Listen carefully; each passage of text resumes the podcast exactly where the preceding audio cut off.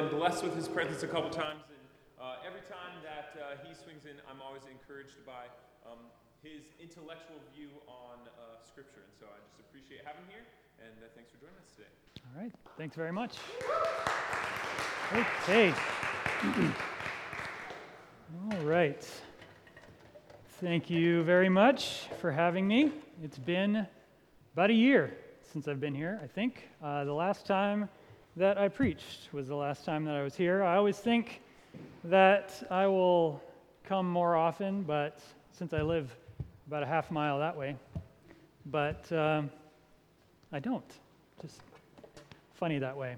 So, um, as Ben mentioned, my name is Elliot.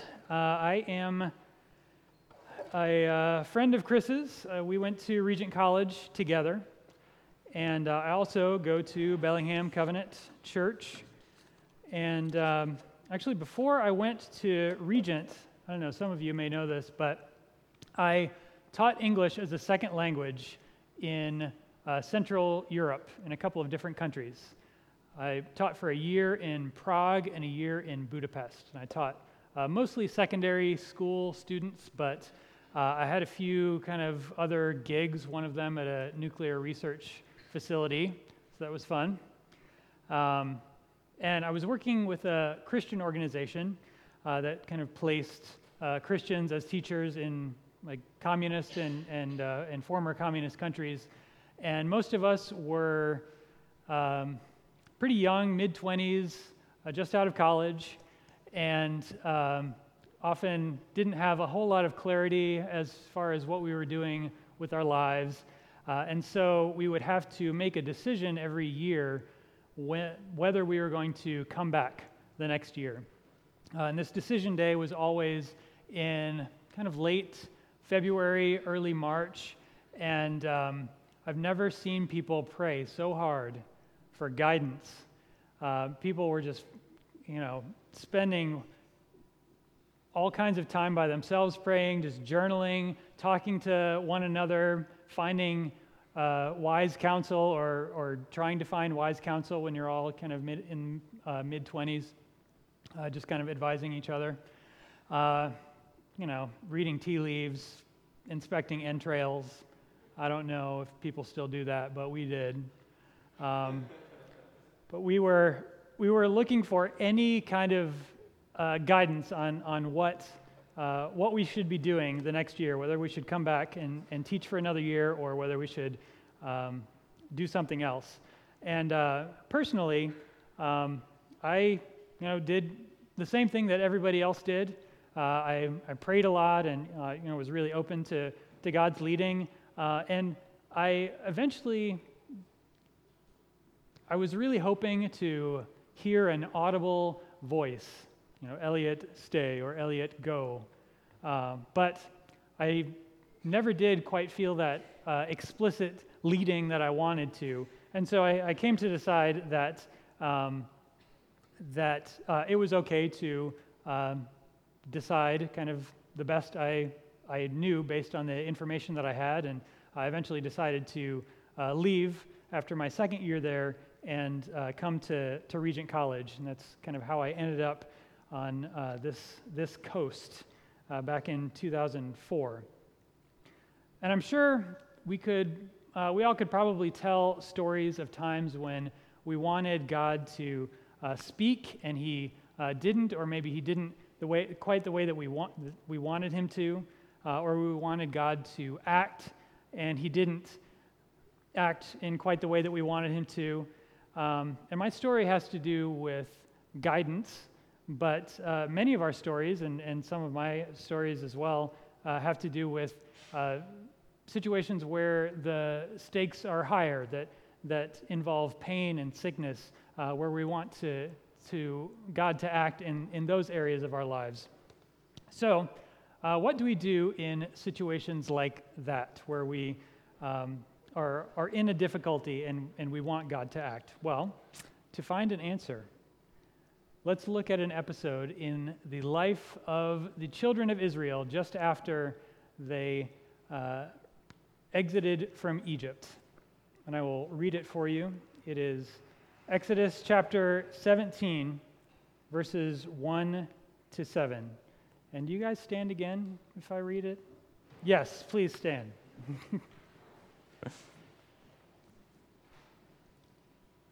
Okay, Exodus seventeen, verses one to seven. The whole Israelite community set out from the desert of Sin, traveling from place to place as the Lord commanded. They camped at Rephidim, but there was no water for the people to drink. So they quarreled with Moses and said, "Give us water to drink." Moses replied, "Why do you quarrel with me? Why do you put the Lord to the test?" But the people were thirsty for water there, and they grumbled against Moses.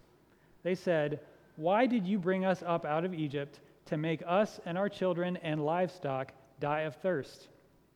Then Moses cried out to the Lord, "What am I to do with these people? They are almost ready to stone me." The Lord answered Moses, "Go out in front of the people.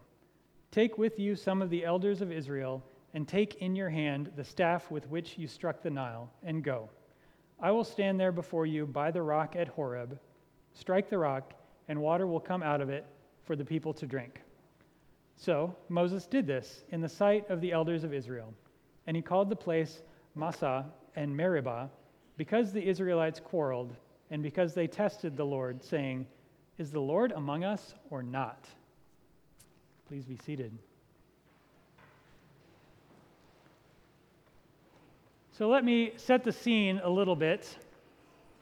Uh, last fall, you did a series here at Lettered Streets on the book of Exodus, uh, but Chris stopped in chapter fifteen just after the uh, Israelites left Egypt, and uh, he's actually going to pick up the series again uh, in a few weeks, I think. Uh, but he's going to start with the Ten Commandments. So he skipped over a couple of chapters to kind of make sure that things would work this fall uh, to do the, the Ten Commandments. And so he uh, he allowed me to to preach one of these passages that, that he is skipping over.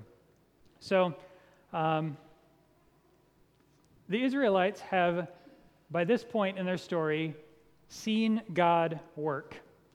They have seen the plagues on Egypt. They have come out of Egypt. They've seen the Passover. They've had their Egyptian friends and neighbors say, "Here is all my jewelry, have it." They've crossed the Red Sea. They've been Red Sea pedestrians. And when they get into the wilderness, God begins to test them. The first place that they get to, which uh, Chris preached about way back last November, uh, there is water, but it is bitter. It, it's not able to be um, to be drank. And so Moses calls out to God, and uh, God tells him, toss a, uh, a branch into the water, and it will make it potable, so he does that. Uh, the next place that they get to, there's no food at all, so they complain, they grumble against Moses and against God. And so Moses again prays, and God says, "I will rain down manna," food that uh, nobody's ever seen before, and every day the Israelites will be able to go out and collect it, and they'll be able to eat that day. So this is the third in a series of episodes in which the Israelites are grumbling about Um, when they've gotten to a place and there is uh, something lacking out in the desert, out in the wilderness. And in this particular test that God tests them with, uh, they respond by making two mistakes when they get to Rephidim. First, they interpret uh, difficulty that they're experiencing as a sign that God has forsaken them. And this is the kind of mistake that it's easy for us to see in other people, um, especially when we read the book of Exodus and the story is compacted so much. We're reading one story after another, and we read three straight episodes where the Israelites grumble against Moses, and we see, what's the deal with these people? Don't they have any faith? I would do so much better if I were in their situation. But it, it's easy for us to see that in in other people, and much more difficult to see in ourselves, because Uh, our lives are often difficult to uh, to see patterns in from beginning to end. Uh, it's often hard to to see in a, a particular situation how God is leading, what God wants us to do. And it's easy to interpret difficulties by forgetting God's faithfulness in the past. And in reality, this difficulty was not just uh, something, a situation in which uh, God had abandoned them, but God was actually testing them. And God actually explains, or Moses actually explains, uh, in a couple of chapters, in Exodus twenty, verse twenty, why it is that God tests his people in the wilderness. Exodus twenty, verse twenty, Moses said to the people, "Do not be afraid. God has come to test you so that the fear of God will be with you to keep you from sinning." The reason why uh, God tests his people in the wilderness is not so that he's just making them jump through random hoops, but it's so that they will uh, revere him, so that they will fear him, uh, so that they will uh, not sin, so that they will grow in relationship to him. So this situation is not, as the Israelites thought, a situation where God had abandoned them, but one in which uh, he was testing them. And a little caveat. So I mentioned that this episode of difficulty, of suffering, was an episode when God tested his people. And I do want to clarify that not all suffering, not all difficulty in our lives or in the Israelites' lives is testing. We experience suffering for a, a myriad of, di- of different reasons, and they're all, um, we come across them all in the Bible. Sometimes we sit, we uh, suffer because we uh, are, are uh, suffering the consequences of our own sin. Sometimes we suffer because we are suffering the consequences of someone else's sin. Uh, and sometimes we suffer because we're simply suffering, suffering the consequences of the fact that the world is not the way that God created it to be, uh, that there is kind of a, a fallenness to, to the way the world operates now, and it can't necessarily be traced back to a, a particular um, event in, in our lives. But even though not all suffering is caused or is, is testing, in all suffering, Um, we should not conclude that God has forsaken us. So that was the first mistake that the Israelites made, that they interpreted difficulty as a sign that God had forsaken them. And the second thing that they did was that instead of turning toward God in faith, instead they tried to turn the tables and put God himself to the test. It says in Uh, Verse two, that they grumble against Moses, that they've, as they've done twice before, but they actually do more than just grumbling. The previous two episodes list the Israelites as grumbling against Moses, and here they grumble as well, but they quarrel, it says. And quarrel is a, a stronger word, a word that's not used in the previous two uh, testing episodes, and Uh, quarreling translates a Hebrew word that uh, means basically to bring a lawsuit or to make a formal complaint. So they're not just unhappy with the way Moses is leading them; they are actually they're lodging a formal complaint and um, wanting to bring a lawsuit against him. And you can also see this from the fact that they wanted to stone Moses.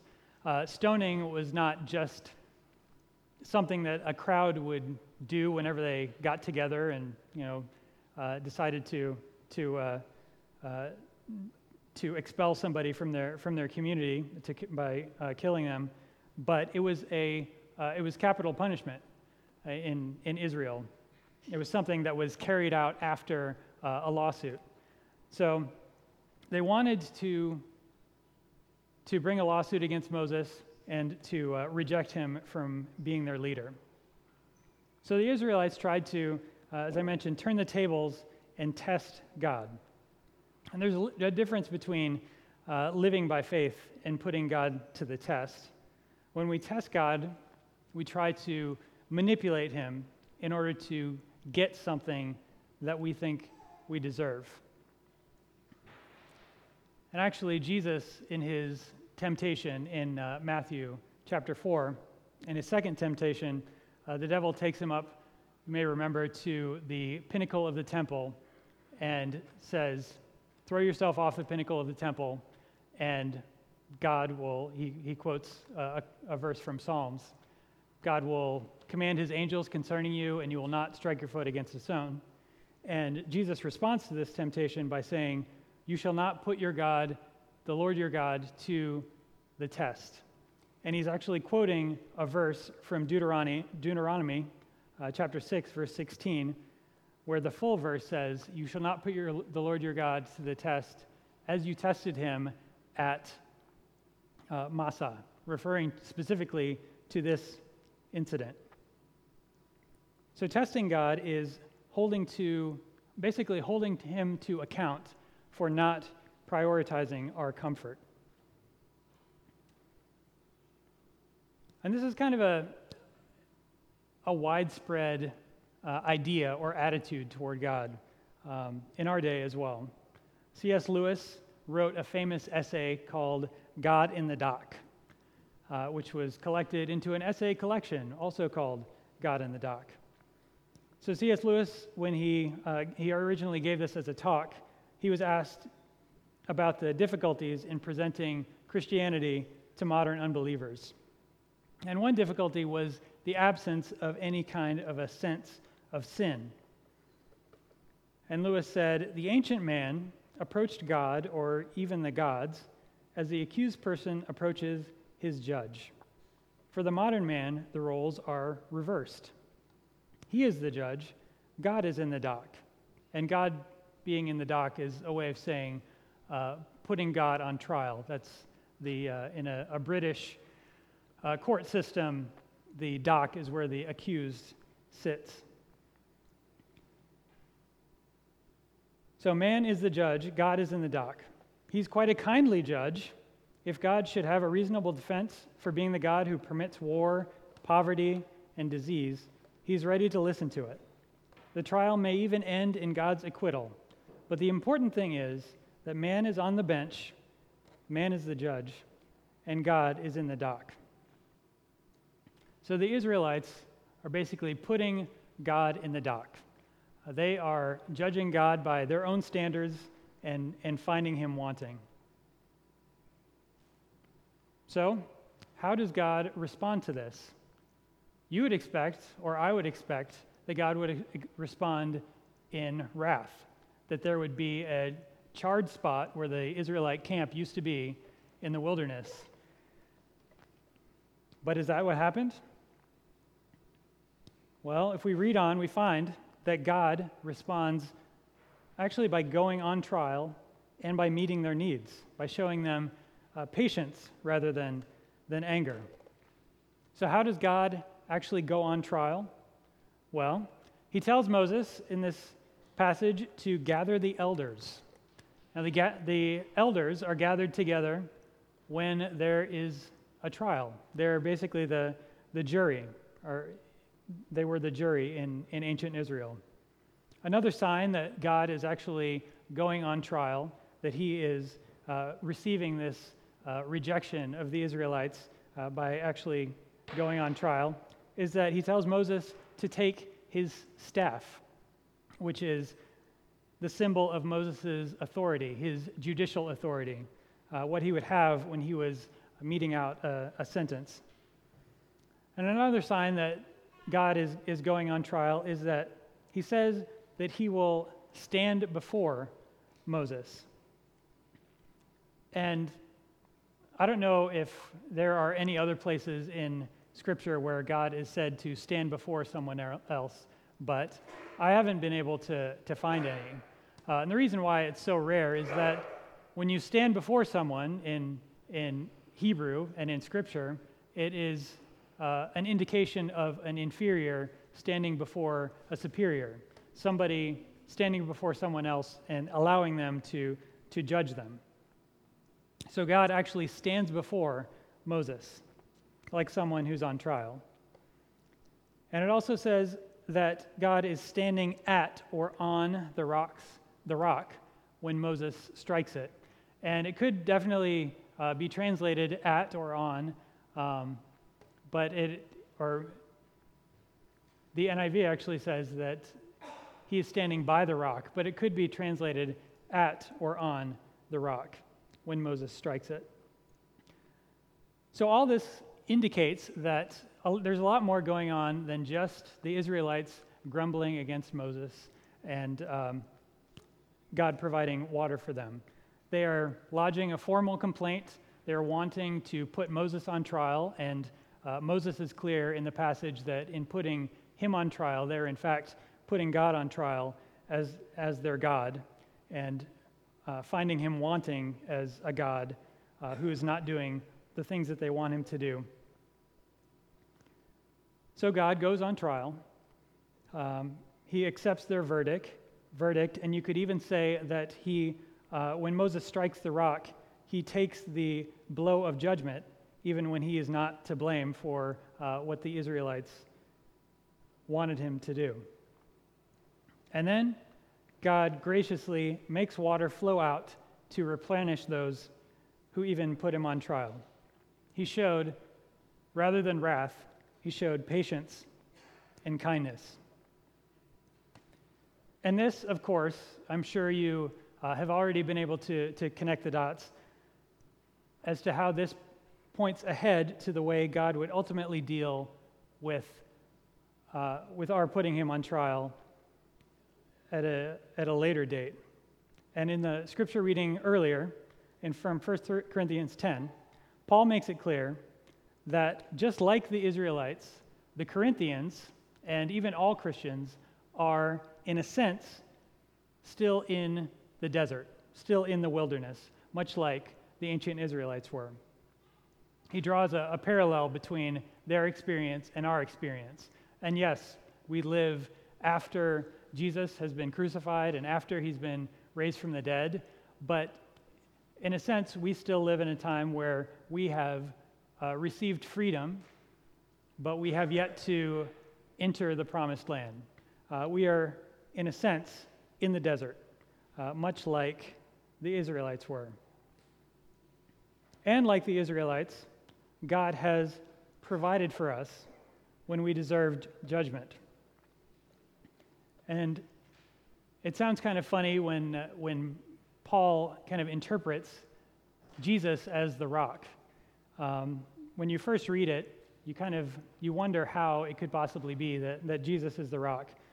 Um, but if you think about Exodus seventeen as a trial and as God undergoing judgment and of Moses striking the rock as, a, as carrying out judgment, then it doesn't seem so strange at all to think of Jesus as the rock, as, as Paul calls him in First Corinthians ten four. Jesus has uh, taken the blow of judgment Uh, that he did not deserve. Uh, he suffered the punishment for sins as the representative of the Israelites and also of us. And going even further, he has made water flow out to us. So in John chapter seven, Jesus is at the Feast of Tabernacles, uh, which was a big uh, celebration that Uh, the Israelites would have every every year that would hearken back to the time when they were in the wilderness. And um, at the Feast of Tabernacles, it's called the Feast of Tabernacles because they would make these booths to live in to remind them of the time when they lived in tents in the wilderness.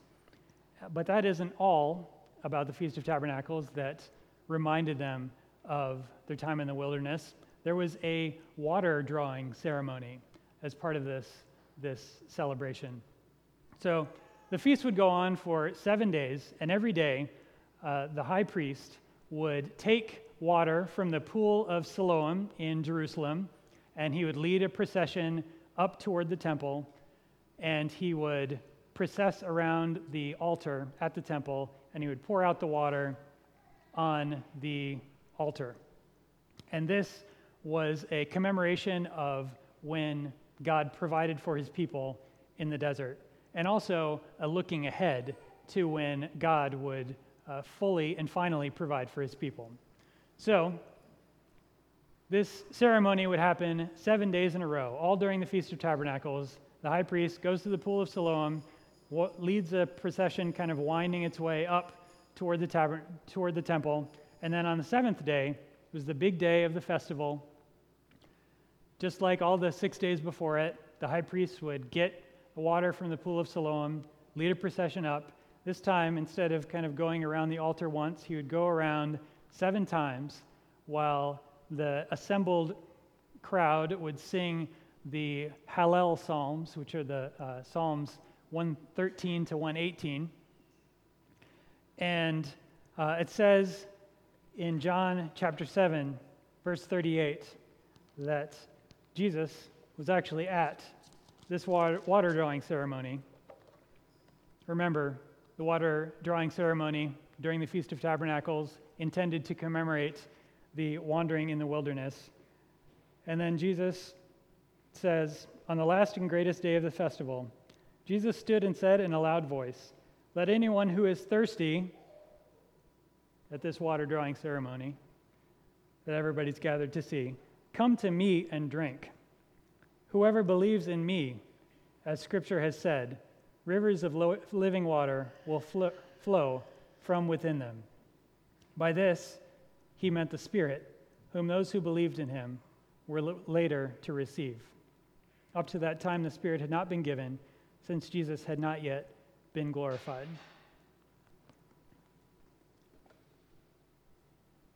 So Jesus is not just the rock. He's also the one who gives us living water, not just literal water, as the um, the rock in the wilderness did, but uh, it was a a foreshadowing of what he would eventually do in giving his Spirit and giving his refreshment as a sign that uh, God was was present with his people.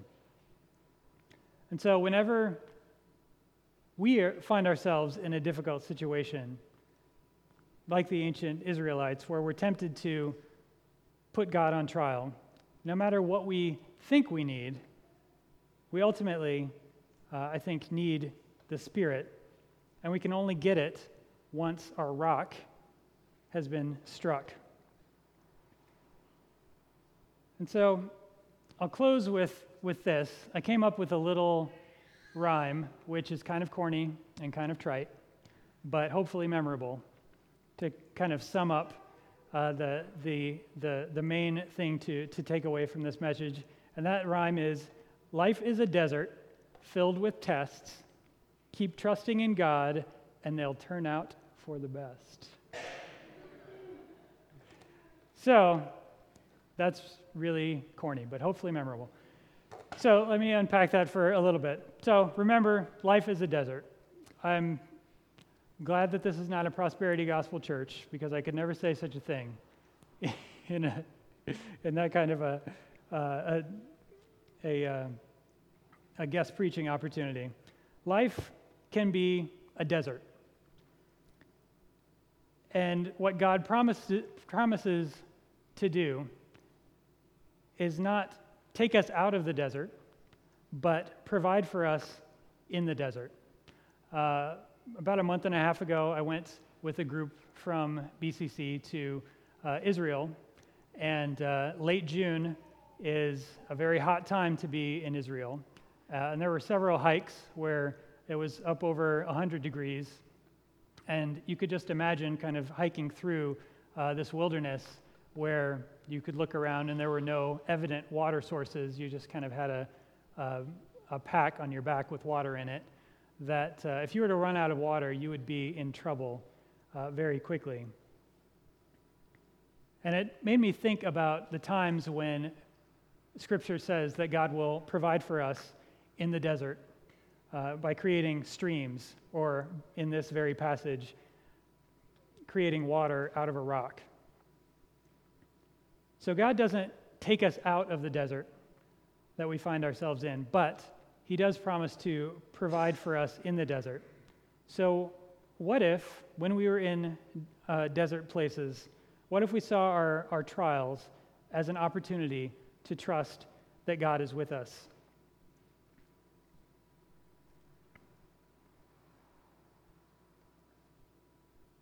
And when we want God to act, unlike what the, the Israelites did, what if we saw those those times when we, when we wanted God to act to as an opportunity to look at what God had already done in our lives and in the lives of of those uh, we love and and even those who've gone before us, uh, who we, we've heard about? What difference would it make for how we see uh, evil and pain and suffering if we understood that God himself has gone on trial and suffered the penalty for injustice on our behalf? I think if we are able to, to see our times in the desert through that lens, if we're able to see that uh, God has not left us alone, and that not only has he not left us alone, but that he he has gone on trial, uh, we'll be able to, to see that, that our times in the desert will turn out for the best. And that doesn't mean that everything will um, be smooth. Uh, sometimes the things that we are afraid of happening to us will happen. But I think if we are able to see what God has done for us, how he has responded to us when uh, we rejected him or when we uh, have questioned him, we'll be able to endure anything knowing that he hasn't abandoned us, and that the water of God's Spirit is always available to us. Let me pray for you guys.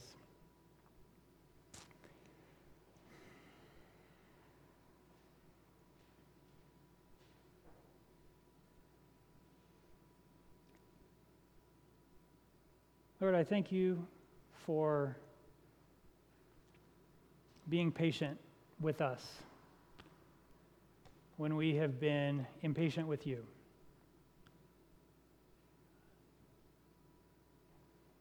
Lord, I thank you for being kind and merciful when uh, we have wanted to put you on trial, when we have thought that you are not doing a good enough job, or that you are not doing the things that we thought a God should do. Lord, we thank you for uh, opening up a fountain in the wilderness for us. Um, Lord, I pray that uh, going forward, that we will not complain about you when we're going through a difficult situation, but that we will complain to you, that we will see it as an opportunity to grow in intimacy with you.